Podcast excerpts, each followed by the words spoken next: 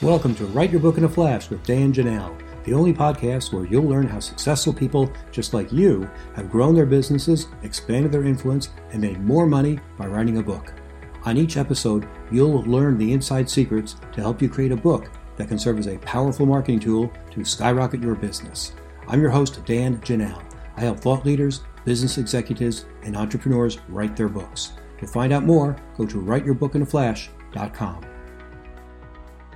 Lots of authors speak on the stages for one purpose to make sales for their businesses. But how can you get people to listen to your webinar or your speech all the way through? Because we know a lot of people drop out. On today's episode, you're going to find out how to get those people to take action, even if they don't listen to the entire episode. Hi, I'm Dan Janal. I'm a book coach, developmental editor, and ghostwriter. And no matter where you are in the book writing process, I can help you. You can find more information on my website, writeyourbookinaflash.com. Our guest today is David Newman, and David will explain how he has built his business by doing webinars and his secret ingredient for making sure people take action. David is the author of Do It Selling do it marketing, and do it speaking. Welcome, David. Tell us how we can do this. well, and I'll give you a bonus strategy that you didn't ask for, which is how to get people to raise their hands even if they don't show up on the webinar. So we're doing a webinar, and uh, I'm, I'm going to go down track one, which is people who attend, and I'll go down track two for people who don't attend, and I'll try and keep both answers to less than five minutes, which is hard for me. Uh, number one, so you teach. I, I look at a webinar as thirds, right? So one third, and then call to action. One third call to action at the two thirds mark, and then one third big call to action at the end. So I like to say, okay, here's our agenda for today. We're going to talk about topic one, topic two, topic three. We're going to dig in. We're going to have a big Q&A at the end. I'm 15, 20 minutes in. I finished topic one. The transition is some of you on this call, you know you need help with this already. Some of you, you're like, oh my gosh, I'm not sure. I've hit my head against the brick wall so many times. I just need some help. If that's you, let me invite you to book a chat. Let me invite you to, because usually our call to action is to book a call because truly we need to talk to them to see if we can help them or not. So book a call. Here's the link. Here's what to do. We call it a demo call now. So you're going to bring your problems, situations, obstacles, and we're going to show you what we might do together. Show you is more powerful than tell you. We're going to show you how we might help you and how we might increase some of the levers, including the one we just talked about. Topic number one, two thirds of the way through. Now, at this point, some of you are saying, okay, topic number one wasn't really my problem, but boy, oh boy, topic number two. I'm going to invite you again. If this is resonating with you, if you've gotten some value out of our conversation so far and you'd like to see how this applies to you, your company, your business, your world, book a call, offer number two to get on a demo call.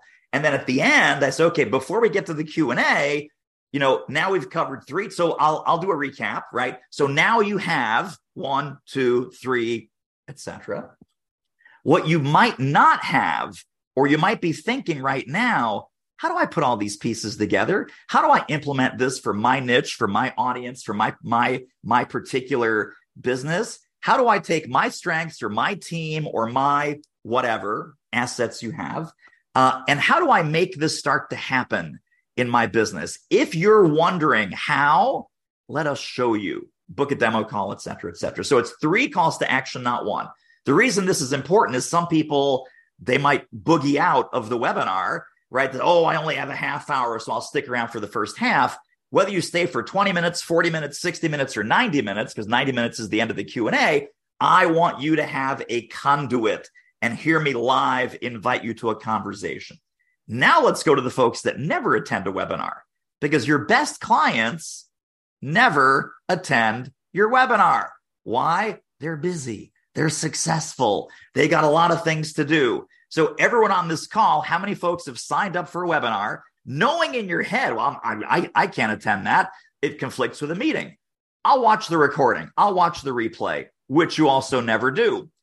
But you've, number one, there's two data points that these people know about.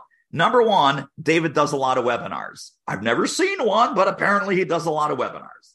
As soon as someone signs up for a webinar, they go to a page that says, Hey, looking forward to seeing you on the webinar. By the way, if you know that you need some help with topic A, topic B, topic C, whether or not you join us for the actual webinar, we'd be happy to invite you to a chat.